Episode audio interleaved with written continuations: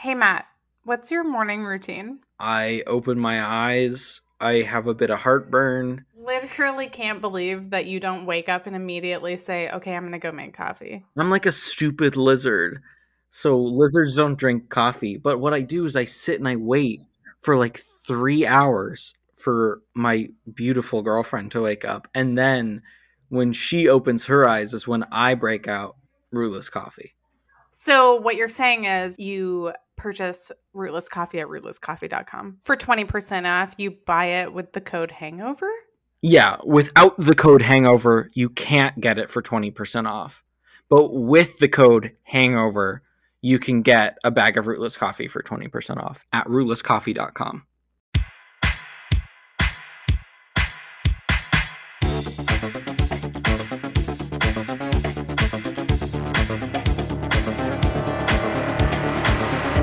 Comics Inebriated, a podcast about the history of fiction and nonfiction in comics, along with current events, hosted by comic creators Liana Kangas and comedic guest Matt Emmons.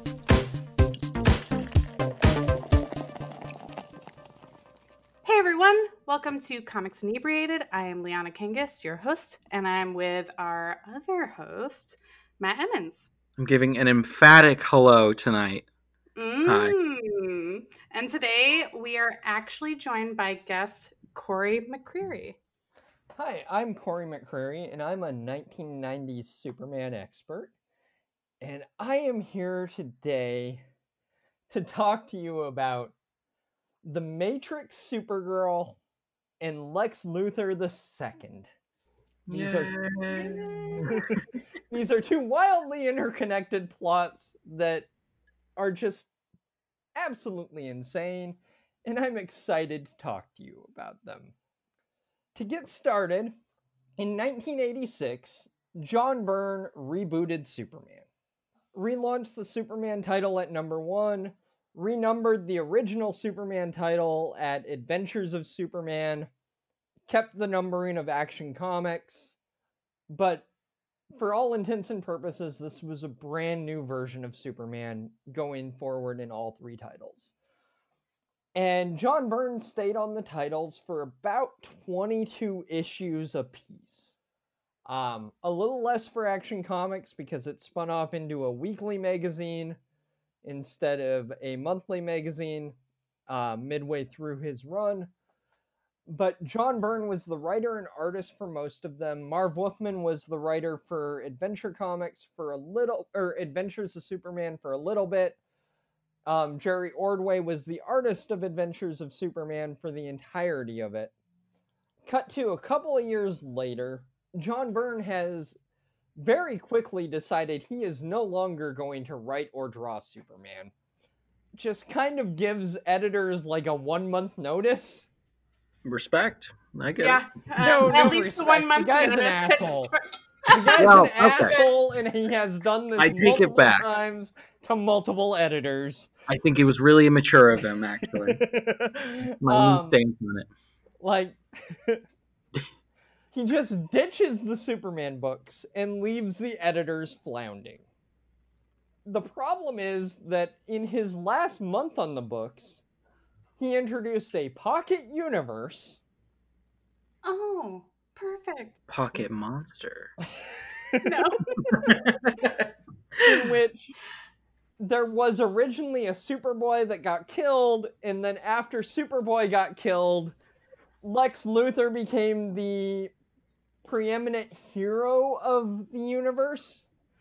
He just dropped the bomb and was like, okay, bye. That's that's much cooler Okay. than I thought. and to help protect the Earth, he discovered the Phantom Zone and found out that there were people hiding in the Phantom Zone. Technically, they were actually imprisoned there, but they told him that they were hiding and that it was the survival zone. And for DC, like non DC, uh, ex- like fans, the Phantom Zone was this created just now, or was this already no, existing? no, this is a Silver Age Okay. concept. Um, I just found out about it. The Phantom Zone is a place where Kryptonians put their villains and Okay. their they're evil Oh. people. Like instead of jail, you got thrown into an alternate dimension Right. for Not all that bad. eternity. No you know, biggie. Whatever. Um, so the Phantom Zone criminals lied to Lex Luthor and told him that they were there to escape the destru- the des- ah, wow the destruction of Krypton, and naive and believe gullible Lex Luthor was like, "All right, I will let you out." Tisk tisk. That So sounds we- like a very Lex thing to do. Some genius he is. Yeah. he lets them out and they destroy the earth like flat out destroy it um and so this alternate lex luthor creates a bioorganic matrix Okay. that he bases on lana lang's dna Oh. and she becomes supergirl What? What is because what? he, he adds powers and abilities to this matrix Okay. So she doesn't have all the powers and abilities of Superman at this point.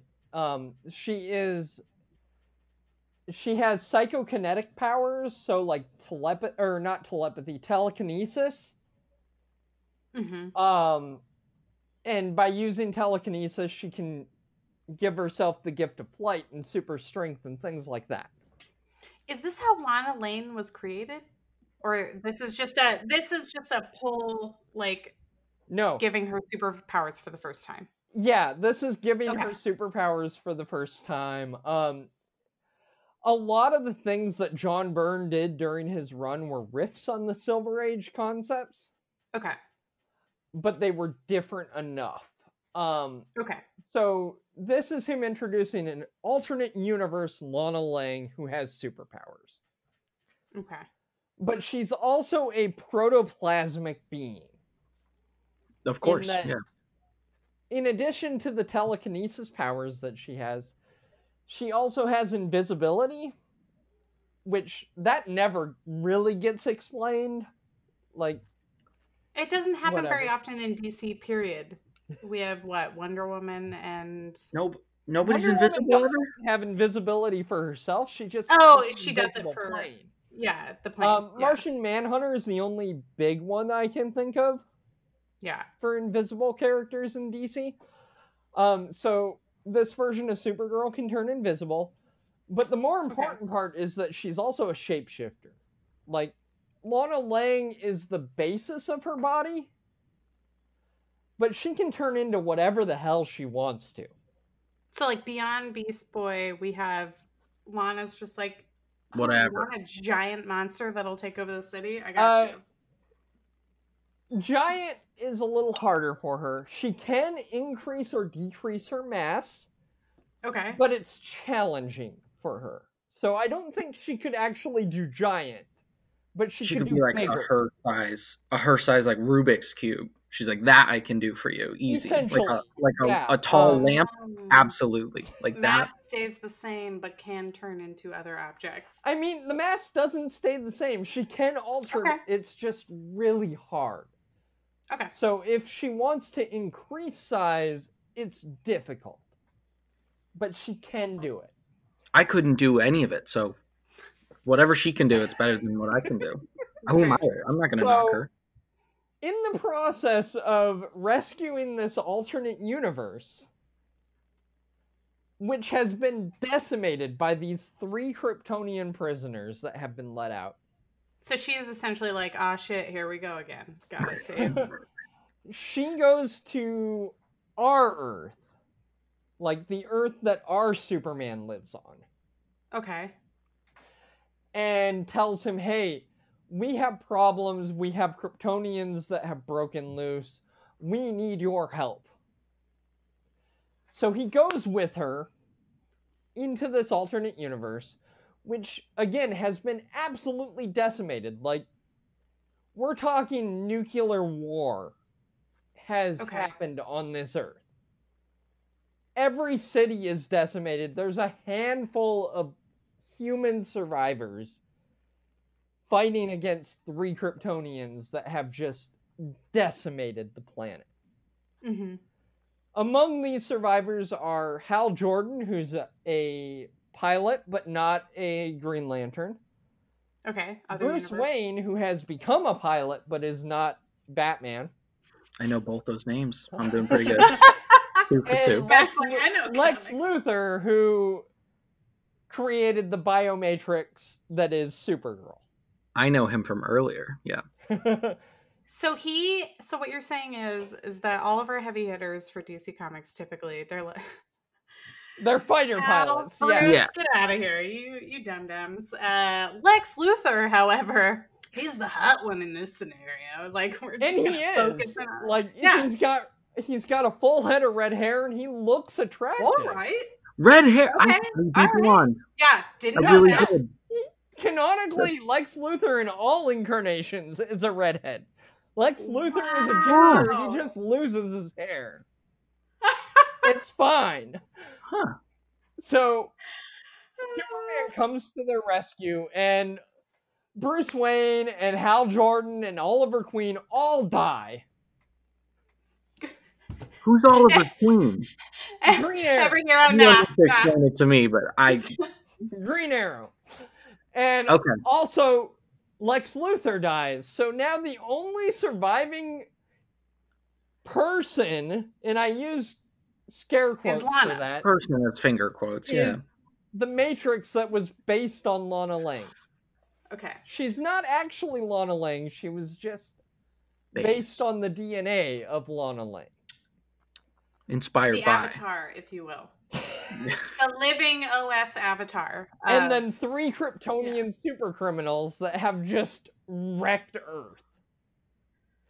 yeah, and AKA so- we're all fucked. John Byrne's Superman, and I have to stress this is John Byrne's Superman, executes the three Kryptonian criminals by exposing them first to gold kryptonite, which doesn't exist in his universe, but in their universe strips all Kryptonians of their powers permanently. Quick question. Superman expert. What is gold kryptonite? Yeah, thank you. I was Please, gonna nod. I was tired of describe. knowing what I was gonna say. I just I know that of course. I've never heard of. Gold kryptonite is a Silver Age creation again. Okay. that does exactly what I just said it does. It strips kryptonites of their powers forever.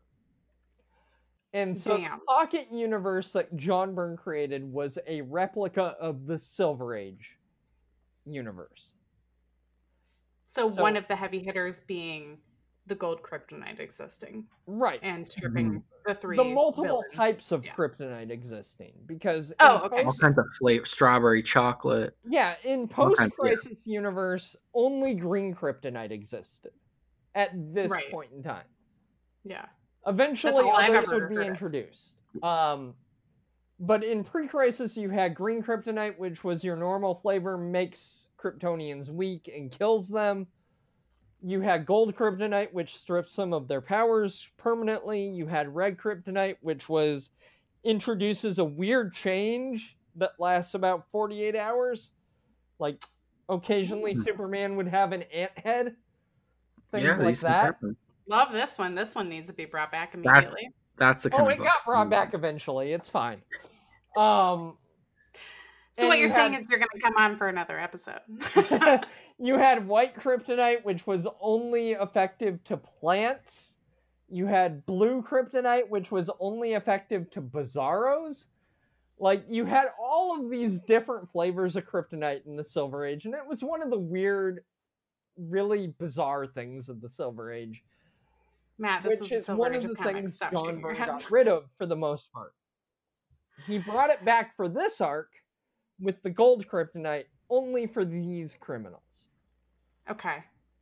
On top of that, after Superman stripped them of their superhuman abilities, he then exposed them to green kryptonite, which kills them. Like, just flat out executed them. Uh, Sometimes you gotta. It's like the insurance that not only so he was essentially like every rule don't care uh, and also um, editor, I'm gonna kill these people off, and then And then I'm gonna bounce. Actually, I'm just gonna do whatever I want. And so then I'm gonna bounce later, because this Yeah. was literally the last thing John Byrne did on the Superman books was have Superman kill three people and then bounced. Does he not? Uh, he- does he not kill people? Is that a thing he does? No, he doesn't. No. But he just Superman did. Doesn't kill. Yeah, I I just heard that he killed three people. yeah. So he That's the, does. the only instance. this is why John So- Byrne was. Superman goes back to our Earth, and by our Earth I mean the one that he exists on, yeah. and he has a psychotic break Oh, I thought he'd be chilled Clearly. out. Yeah. because he has guilt over killing these people. like At least just though, has a for- psychotic break. for writing the character and you know that you're doing something wrong, at least you were like, oh, some guilt and penance in here. No, no, that like, was the writer's pretend. afterburn. That was that was literally the writer's afterburn trying to fix his mess. that was Jerry Ordway and Roger Stern going, "Fuck, how do we Oh, fix this?" Okay, okay, that now makes okay sense. with. Okay, good. So they gave him a psychotic break, made him have fugue states where he became a vigilante instead of Superman, and then decided Whoa. to protect the people of Metropolis, he was going to just fucking leave Earth. I think I never want to read these comics because your description of them is ten times better. Uh, yeah, I don't. And I but- think actually, no But disrespect to Arrow those writers. Right after Yeah. John Byrne leaves is so good, and I encourage everybody to read, um, read this era. It's currently collected in the Exile and Other Stories omnibus. Hmm and like it's written by Jerry Ordway, who was a writer and artist at the time. It's written by Roger Stern, who becomes a prominent, uh, a prominent Superman writer over the course of the series. Um, and like they fix what John Byrne broke. They just go about it by making him leave Earth and come to terms with the consequences of his actions. The most wild writing prompt and or challenge. Someone's gonna come fuck this up. Can you try and fix it for our licensing? Thank you. And then so incredible, incredible. in the meantime, he also brought Matrix back to Earth with him. And now Okay. I'm, I, I must emphasize again that Matrix is a shapeshifter. Yeah, she might I- not be chill. Actually, I don't think I mentioned that part. She's a No, you did. shapeshifter. Yeah. She Yeah, can yeah, yeah. like a lamp or a Rubik's cube Yeah. that's around the same size. No, yeah, I did mention that. That's right. But she's a shapeshifter.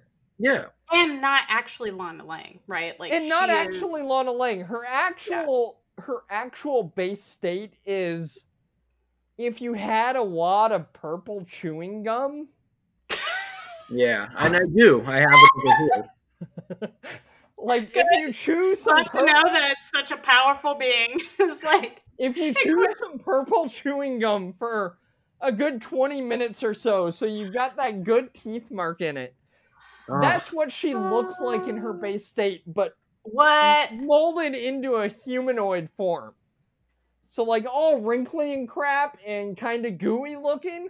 Oh, that's so she's my. like the hobo Yeah. ditto of of Oh. Yeah, DC pretty Comics. much. Yeah. I don't trust Ditto as is, and then you make Ditto like that. Frankly, No. So yeah. Ugh. that's her base state, and he brought her back to our Earth in that base state. Except she also had some like white hairs growing out of her head. Whatever. Oh no. From dropping her like on the it's ground or something. Yeah. Yeah. It it's like you rolled Ugh. that you rolled that chewing gum around on the floor and it picked up some hair. Oh. Gosh. incredible. this So- is actually by far probably one of the most uh, intense uh, origin stories I've ever heard of a DC So- character. He drops her at his troubled, yeah. parents' house and is like, "Hey, Ma, Pa, can you take care of her?" In the middle of Kentucky, like just Kansas, Kansas, sorry, Kansas. yeah, Kansas. Kansas, yeah. Yeah. Like, just Ma, Pa, can you take care of her? She doesn't really know Earth. And so they And of course, his parents are like, "Sure, honey." Exactly yes Yeah. on par like yeah sure you. whatever Do they do it because they have to, or do, do they do no, it because they, they want to? They're Absolutely. good people man I don't know, Because we're the Southern parents, and But we're there's- going to take care of it all. but like, there's never a moment where they're like, "I swear to God, I don't oh know." no there are many of those moments Okay, I was gonna say, as long as there's Okay, moments where they're like, "I don't know about her." sexual non-human being. superman leaves earth and that poses a problem for the fact that clark kent has also just basically disappeared right He's having a tough time. I heard Hmm. he's stressed. Well, like his excuse is that he's breaking a story on a huge mafia expose, essentially He's about lying. about So he's Intergang, undercover. And like He's he's sunglasses on. he left all of his exposés with his parents to file remotely for him. now he's making them learn about faxing. What year is this? You know, is this internet age or? Is this... uh, this would be like Corey. 1988, 1989. oh, they're faxing. Yeah. Yeah, oh, no, I don't know. faxing. That's a lot to ask of, of Kansas parents. Oh, Viewers could not see, but all three of us just died at the term of faxing and the fact that it existed in comics. So he left them his stories, and that was his excuse for just basically fucking disappearing.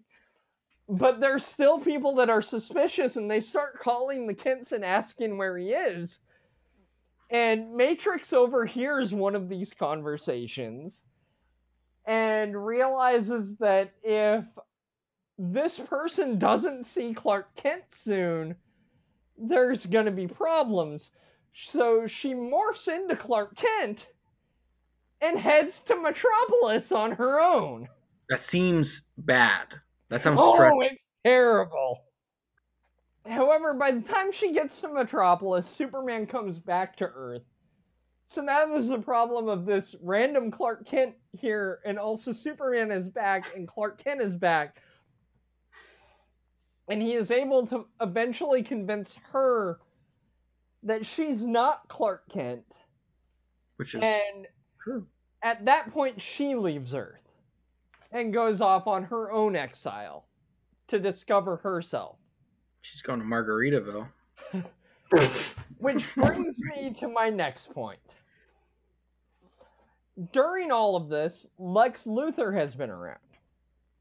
I thought he It- died.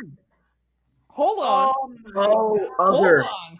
Uh, God. I'm talking about our Lex Luthor, not, Yeah, my not neighbor. her Lex Luthor. Yeah. Her Lex Luthor died. Our Lex Luthor is kind of fine. Mm. And by Oh. kind of fine, I mean that he had a kryptonite ring that he wore for a long time. Kryptonite, for those who don't know, is a radioactive element that predominantly hurts Kryptonians, but it's also radioactive. And you know what radioactive elements tend to do? Cancerous. Turn you into Yeah. a super mutant from Fallout 4. I mean, yes, but Liana is also right. They are also cancerous. Yeah, probably more Yeah. that. I'll be honest. Yeah. honest. um he starts to get a weird cancer in his hand where you know he's wearing a ring 24 hours a day to keep superman away from him Mhm. he gets his hand amputated Oh, okay. This Which happened is- in a DC comic. which is fine you know whatever he gets a robot hand like like Dang. Luke You can then wear the ring it's when you're trying. Yeah. Um, however, he didn't get it amputated soon enough, and the cancer has spread to his whole body. Damn. So now we have a cancer stricken Lex Luthor who has cancer because of his own devices, because he wanted to keep Superman away from him. And he And decides Matrix. that what he needs to do is test fly his new plane, which is set to set a world record for airspeed around the world travel. Mhm. So he's set to co pilot this because he wants to do this one last thing before he dies. though he has not announced that he's sick at all to the general public. Just Right. I bet they'd know. You can't not see that. Well, if this motherfucker is bald already. But he doesn't have a hand. If suddenly you're like, I have a hand, and you're like, I have less hand. Mm, no, mm, he wears a glove over it. Nobody knows that. he Yeah, has yeah, left this hand. is DC Comics, Matthew. Get out of here. Like, I don't know. Nobody knows that he has less hand. It's You lose weight. You lose weight too. Uh, yeah. Okay. Okay. He did not, Fine. he did not actually undergo chemotherapy. He was already bald. we have to. We have. We have to know. we have to know what the final Yeah, like intersection is between Matrix and our Lex Luthor. I'll get there. yeah, yeah, yeah. Give me a moment. I'm here. So Lex gets on this experimental plane to do the round the world in 80 minutes or whatever bullshit that he's got. And right around the time he hits the Andes Mountains in South America, he hits the eject seat on his co pilot. So his co pilot just flies out. And then he, Rude. he slams the plane into a fucking mountain. Because he's like, no, if I'm gonna die, I'm gonna die on my fucking terms. Oh my god. What a diva. I mean, Yeah. wouldn't you? If, uh, No, If I'd you had the opportunity man, to kill yourself via jet plane, wouldn't you? I'm not gonna wreck that. The insurance involved on that. You're I have dead. Matthew's like running a whole company. I have like, like, employees. run through the receipts I'm here. not doing You're that. Lex Luthor, who cares about your fucking employees? Does he have eyebrows? Yes, and they're red. See, then then no, I wouldn't do any. If I had no eyebrows, I would do it. But if I have eyebrows, I'm fine. I'm just a bald. It's different. All right.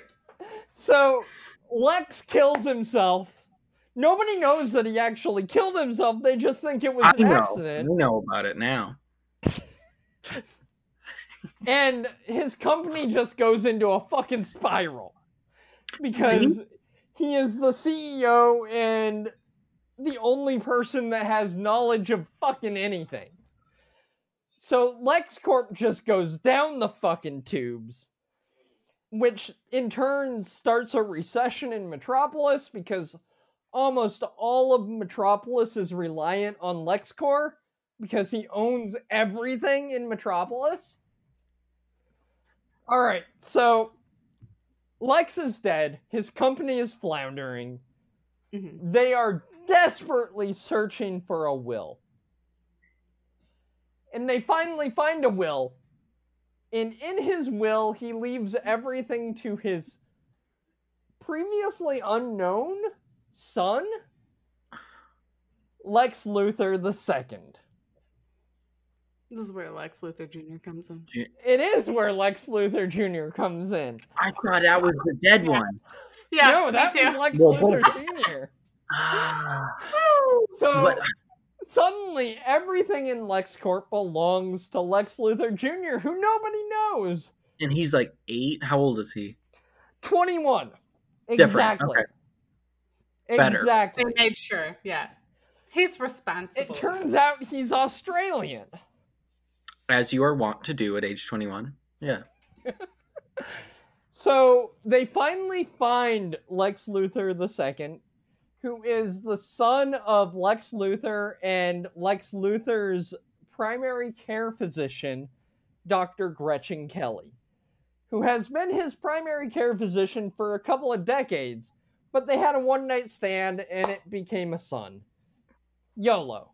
These things happen. It became a son. It became. um, Lex Luthor Jr. was raised in Australia by foster parents who died in a fire. Yep. Of course. All- I, I mean, not in a plan. So That's a risk you take as a foster Yeah. parent. Fires come to you. Um, yeah. But they find him and they bring him back to Metropolis, and he is super business savvy and rescues the floundering company and becomes the hero of Metropolis, in addition to Superman. the hero we needed. Turns out there's more to this story. What actually happened you remember that plane crash where Mhm. Lex Luthor's remains were found? Mhm. Oh, there's a twist, isn't there? It was Matrix, wasn't it? It was Matrix. It was not Matrix. Aw, Hold on. damn. So It was. I don't have a what had happened is Lex Luthor found a hobo on the streets, Man. had Oh. his primary care Poor physician fake the medical records of said hobo. To be Gretchen. his, Gretchen. Gretchen, I trusted you. And then right before the plane crashed in the Andes, he put the hobo in the pilot seat and ejected himself. Uh, So that when the remains were found, it would show that it was Lex Luthor because the medical records had been switched. Mm-hmm. In the meantime, he took himself to Australia, where he had a secret cloning facility. Damn. So who is his own son? Hold on here. We got nothing They left to hold on brain and eyes out of his head. Why his eyes? I don't know, but Because they're connected to the brain. It's not that easy. It's comics. Duh. They still believe in. This is him why Corey was like, "Hold on a second. Duh. gave him telepathic powers so that Yeah, he 'cause could still yeah. communicate when he was just a brain, Oh my god! and then started to clone him a new body. this is where his son comes in. I cannot. I and then can't. he chooses to have an Australian accent. He's like, I can have it. I can get an accent. And then It's, just that's not easy all. That is not make all. Australian- He chooses to be taller, I would. to I be would. fitter, I would do that. Oh, of too. course, yeah. to have an Australian accent. I would do that too. Who wouldn't want the Australian accent? And here is here is the best part. At one point during the origin story of Lex Luthor II, the brain screams, and the hair. like actually, like speech bubble is coming from the brain during Yes. this run. Oh, yes, Oh, absolutely. So that's one hundred percent the cover of this entire podcast. And I, w- I will The send tattoo you I the get on my chest. Good. Fantastic. yeah, So, Lex Luthor II, I, I didn't discuss his physical appearance at all. He is the perfect specimen of a human male. Like, he is buff, he is tall, like six four. he's the Chris Hemsworth of the like- Australians. perfect build, That's but too he tall. also for me. has a full mane of red hair. Oh, And I'm talking long red he's doing hair. it because he can, Like, not because it looks good. full mane of red hair, along with a red chin strap beard. He's looking like a Australian Fabio. No, he's looking like an Australian Tom Taylor. Oh my god. Oh I'm gonna Google Tom Taylor tonight. I'll let you know how I feel. Liana knows. Liana This knows is what by Tom far- Taylor looks like. Probably the best description of any DC character that's ever walked the earth. Is Tom Taylor Especially with He's the addition Tom of Taylor, but ginger with long hair. That is, is Tom all Taylor a need treat? Is he, is he good to look at? What do we? No, no. These are pictures of a boy. a young boy. Oh my god. So uh, Lex Luthor the second is actually the clone of Lex Luthor the first, Just Mixed- with his brain. mixed with the genetic code of Gretchen Kelly, so that he could actually pass her off as his mom, but also with Lex Luthor the first brain. But So also this the hair. I'm. Yeah. This is still the Lex Luthor that we know and hate, hmm just Um, in a a fantastic, fabulous new body. And here is where we get the part where Matrix and Lex Luthor II interconnect. Because Matrix returns to Earth as Supergirl. hmm And I'm talking your standard blonde Superman costume Yep. Supergirl. That is the the form she has decided on as her own. And that's great I love that.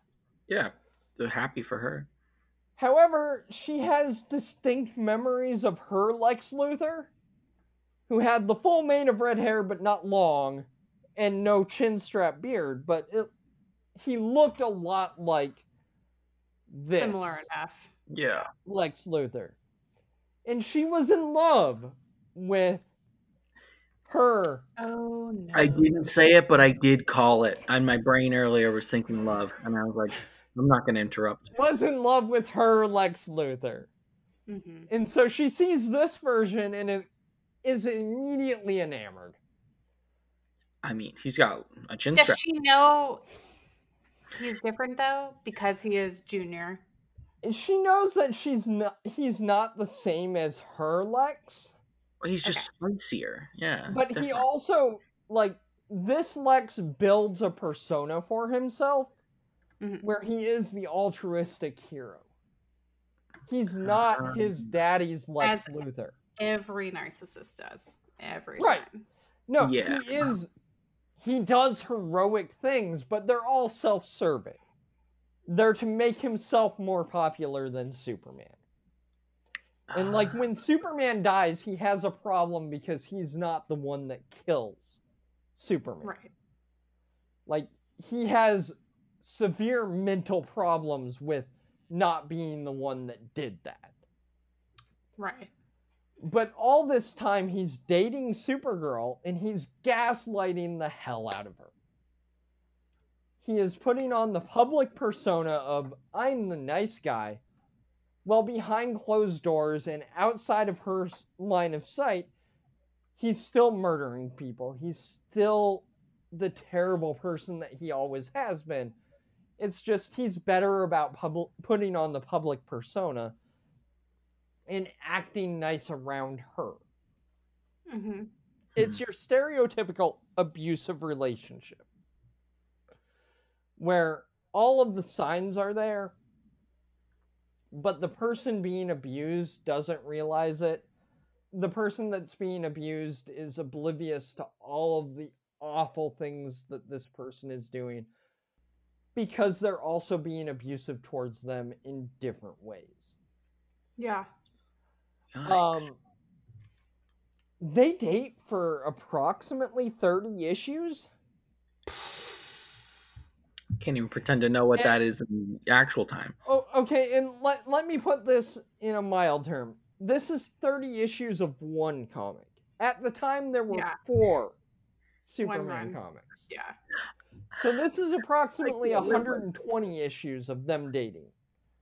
I mean, that's like literally their entire lives. This makes me out of breath. You know what I mean? Which, Like, I Like, they start dating in like 1991 and break up in like 1994. Our time. Okay. The thing that breaks them up is Lex Luthor II gets a clone disease. Ah, came back.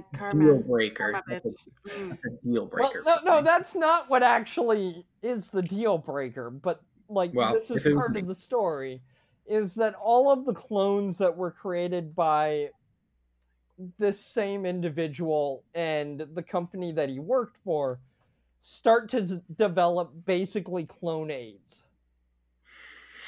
Jesus Christ. like it's this it- was in the 90s. Uh, This is It was common. in the nineties. 90 comics for sure. It's like a wasting disease, so like they start to get thinner and they waste away. they waste away and like lose their hair and everything else. So at this point, around Action Comics 700 or so, Lex is starting to get hit with this disease because he's a clone. And he loses his hair again. It all just falls out. hmm He begins to waste away. And he gets more and more aggressive and angry. And that's when Supergirl can see oh shit, he's been manipulating me all along. He's Oh, a thank terrible God. person. Because he lost the hair. Yeah.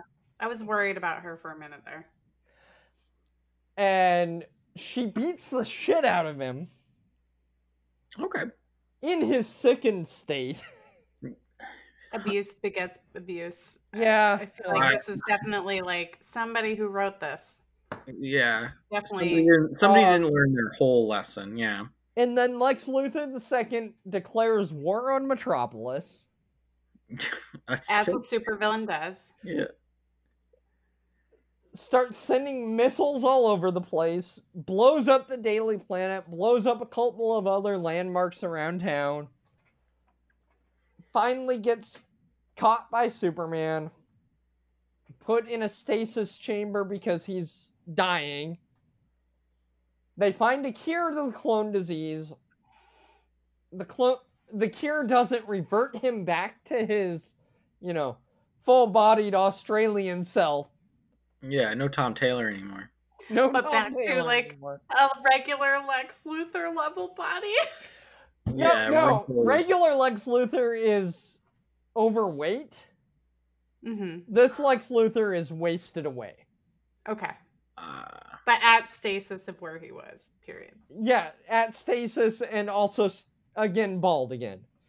hmm Um, just to finalize things, Lex Luthor, now in this decrepit clone body, gets approached by Neron, who is one of the ver- the few devil figures of DC, to sell his soul.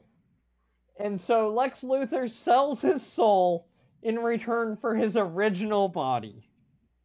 And that's how we get the the stereotypical slightly overweight bald Lex Luthor, both hands, back in the DC universe. This saga was such a roller coaster just to end at, you know, like when you're on a roller coaster and you have the slow go stop and and there's nothing afterwards. It's the mo- most lackluster ending.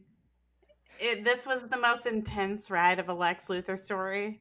Just to be like, I sell my soul to start from the beginning. And by beginning, I mean his very, uh, you know, uh, basic bitch life that had, I mean, this know, one would eventually go on to be president of the United States of America. Right. Fine. right. It's just at this point he was back in an, a slightly obese body with no hair. but you got your hands. What? What I'm gonna Right, say? He got his hands and he got no cancer. It's fine. That's true. pretty uh, okay deal to me. I'm gonna say this whole time I heard uh, uh, Lex Luthor Jr. and I was like, this is like young Sheldon. This is that's uh, literally. I was like, I can't wait to hear about all the wacky antics boy Lex Luthor got up to. So this is different than that. And I'm Oh, yeah. Boy, howdy. I did not know it was going to be the clone of him. I didn't know it wasn't going to be a boy. clone's body because you know uh dc magic i can do whatever i want so it's definitely me in this clone's body I do like how realistic it all was, though. it's 100% could happen I think it did. It did. oh my gosh incredible i have to say like i'm really excited to have you on one because we knew each other already and we were talking earlier before recording that it's funny because matt actually doesn't know you so this is the first time we're recording with somebody that only i know Yes. And so I have the upper hand here. Finally. But earlier, you were before we started recording. You were like, "I'm really nervous because Corey's really cool," and I was It's like, "Well, I'm fine because I don't know how cool Corey is." But then I thought about it, and I was like, "Now I'm nervous because you're nervous, Yeah. yeah. and now, now Corey's nervous too." Corey's like, no, I'm not. Get out. No, I tried. It was a good effort. Um, Corey, number one, can you tell our listeners uh, something about you? One, one to two things. Uh, maybe how you are in the realm of comics, and also like why you love comics. And then number two, tell us what you're drinking. All right. Um, I am in the realm of comics as a an Eisner Award-winning comics journalist for Women Write About Comics. Um, where I'm a writer and an editor. Um, I also contribute to a bunch of other sites, uh, Comics XF, Comics Beat, and uh, most recently, um, Comfort Food Comics. Um, and what got me into comics is the death and return of Superman, which is part of what we'll be talking about today. So, um, like, it, it's the biggest touch point of my comics fandom, and it, it's why I'm here. So, What's wild is I remember meeting you based off of uh, you commissioning me for a friend of a sexy Cyclops number one best prompt ever. Cannot lie. Honestly, probably, and it's probably one of my favorite commissions I've ever done. And number two, we then spent months talking about and or other commission stuff related to X Men exclusively and Excalibur. And so the fact that you were like, I'm gonna pick DC, either Donna Troy or we're gonna do Lex Luthor Jr. I was like, when you mentioned Lex Luthor Jr., I was like all in because it's like, I know nothing. Let's do this. See, the weird thing is that is that my X-Men fandom is relatively new. Like it's in the last year that my X-Men fandom has exploded. Is Donna What? Troy X Men? No, Donna Troy is Teen Titans. And that was my original topic, but I don't think I could explain it well drunk, so I think too, like what I have to call you out for in the best way ever, no shade whatsoever, is that you are the most organized fan I have ever met in my life. And like it's your profession, it's your job. And you take it to such an unreal level where I was like, what X Men should I read? And you're like, ho, ho, ho. Let me just send you this X Men spreadsheet of every run and every issue that you could possibly read. And I was like, I have so much respect for Corey. It is unreal. Unreal. yeah, Matt, you don't Anyway, know that's when I became obsessed. How could I have? I- I, I read six thousand X-Men issues over the last year and a half. What? There's six thousand. One is there more than that? Yeah, probably. what? No, no, that I I Is that all? read all of X-Men. All of it. Oh my god. I used to be all high and mighty because I've caught every Pokemon, and then you're like, oh, well, six thousand. I've done nothing. I think you all listener all the listeners here need to realize you need to get on Corey's level.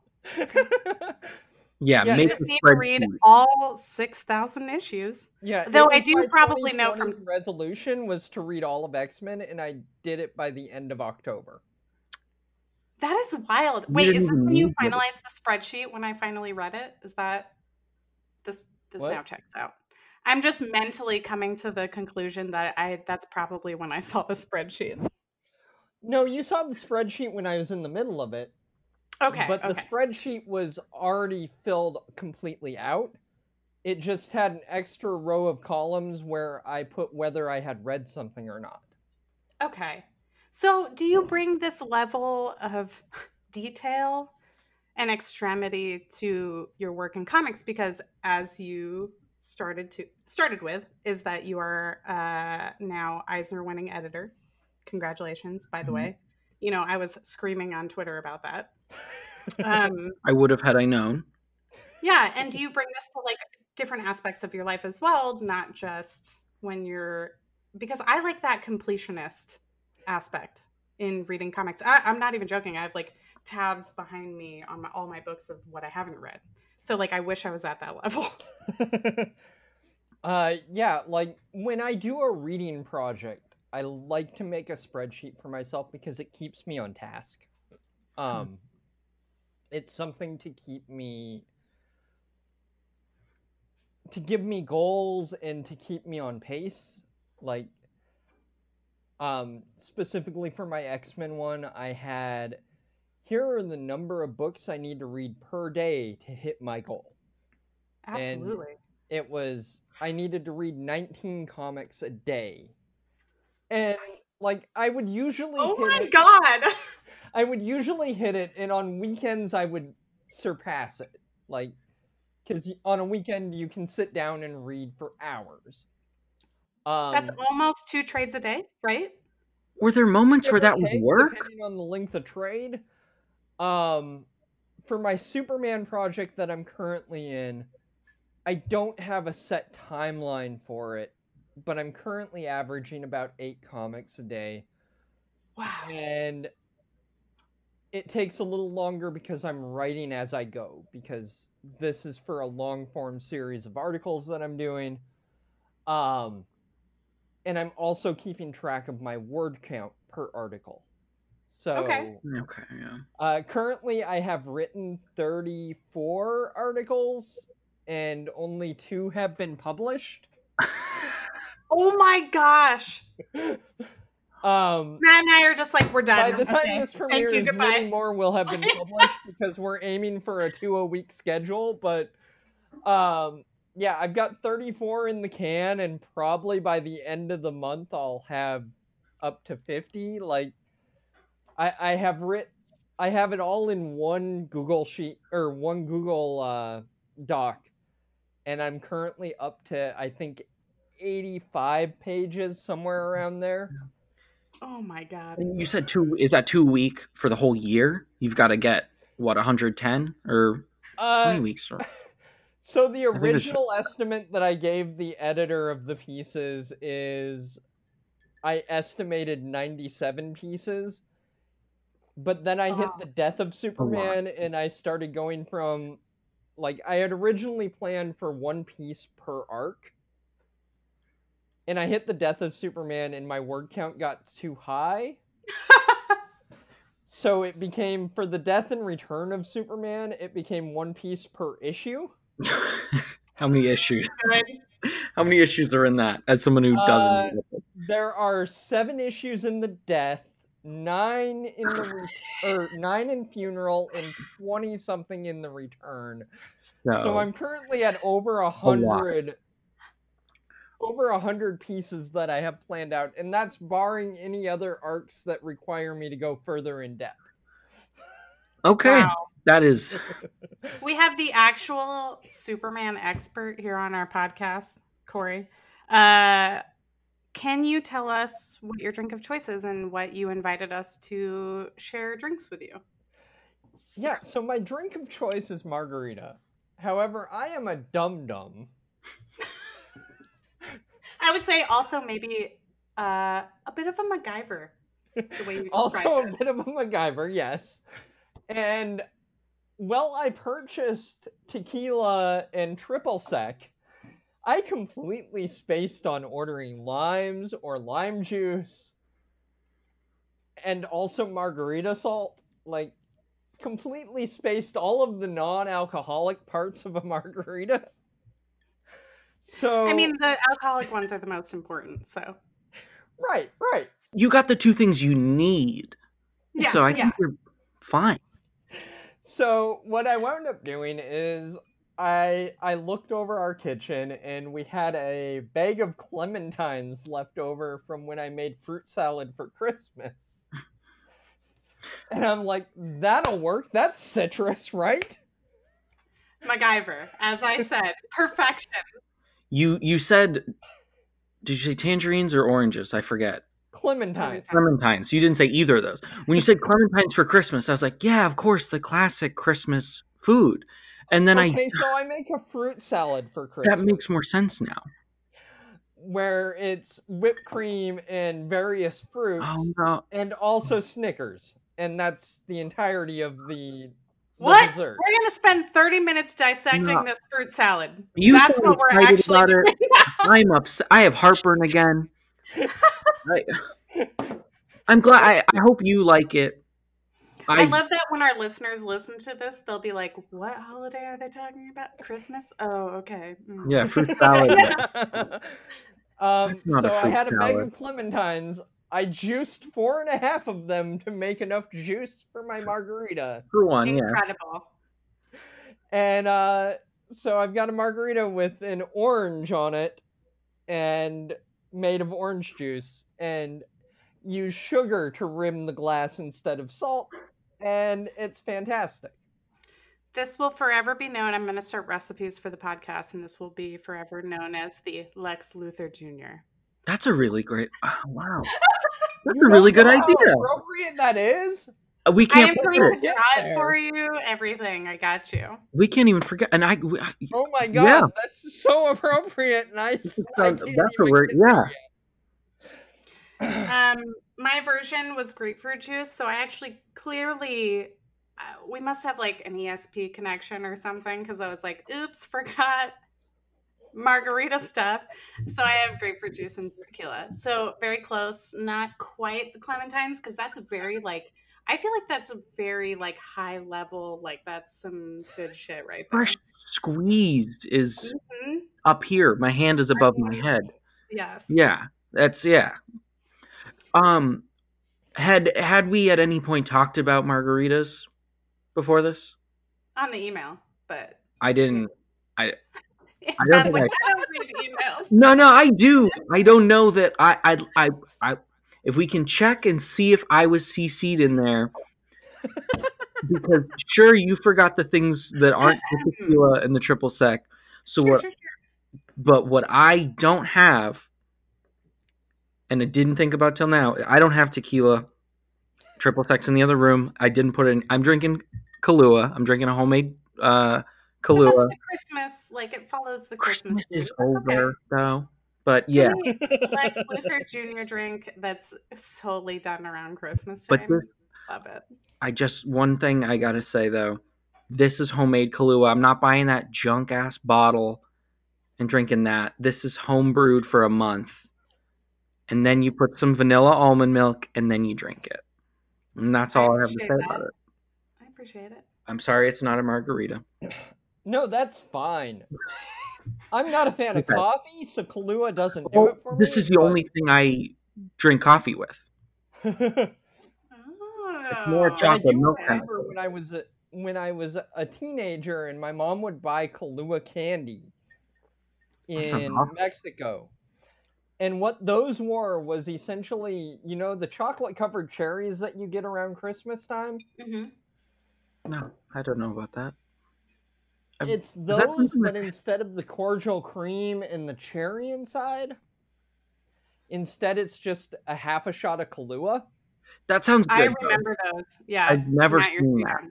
It's fine. And Um, so, like, you, Yeah, you okay. eat one and you get a half a shot of Kahlua along with the chocolate, so it's like a mocha. Ooh. This tastes like that. Um, and my mom would buy jars of them that were like like She's ready to go. gallon Jars in Mexico for like ten dollars. And then That's wild because my mom too. That was like her her drink. Like when I was growing up, I'm like, there's so much Kahlua in the house all the time. Why? That's You know what I mean? expensive. I didn't know what it was. You know? you know, and in Mexico is it's super cheap. And Yeah. like Well, yeah. my mom would just bring home these gallon jugs of candies and as a teenager she didn't notice them going missing because Was she gonna count them? Yeah. who's, gonna, who's gonna miss one or two every couple of days like Exactly. Um. So this has been insane, and we have a lot of work to do with like creating these recipes, and I'm gonna draw all these cool things. But in the meantime, Corey, where can we find you, and what projects can you talk about that's coming up next?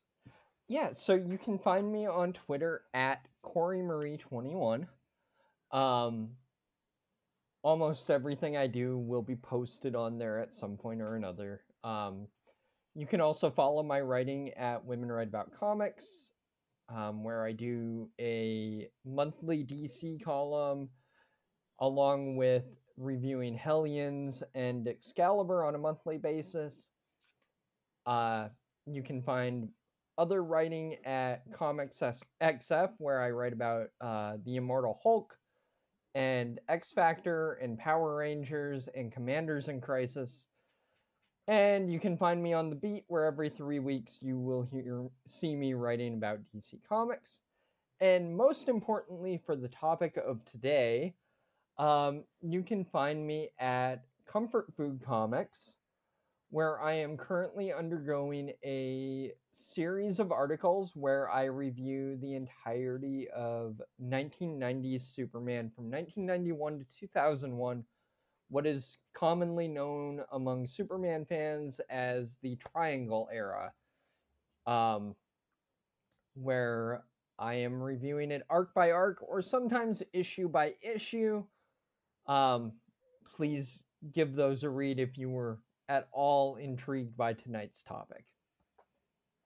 Corey, we are so honestly just given such a pleasure and an honor for you to you are obviously an expert on this and so so glad to have you on the podcast thank you so so so much I've learned more than I thought I would about any DC thing ever, and also met you. So that both of those are great.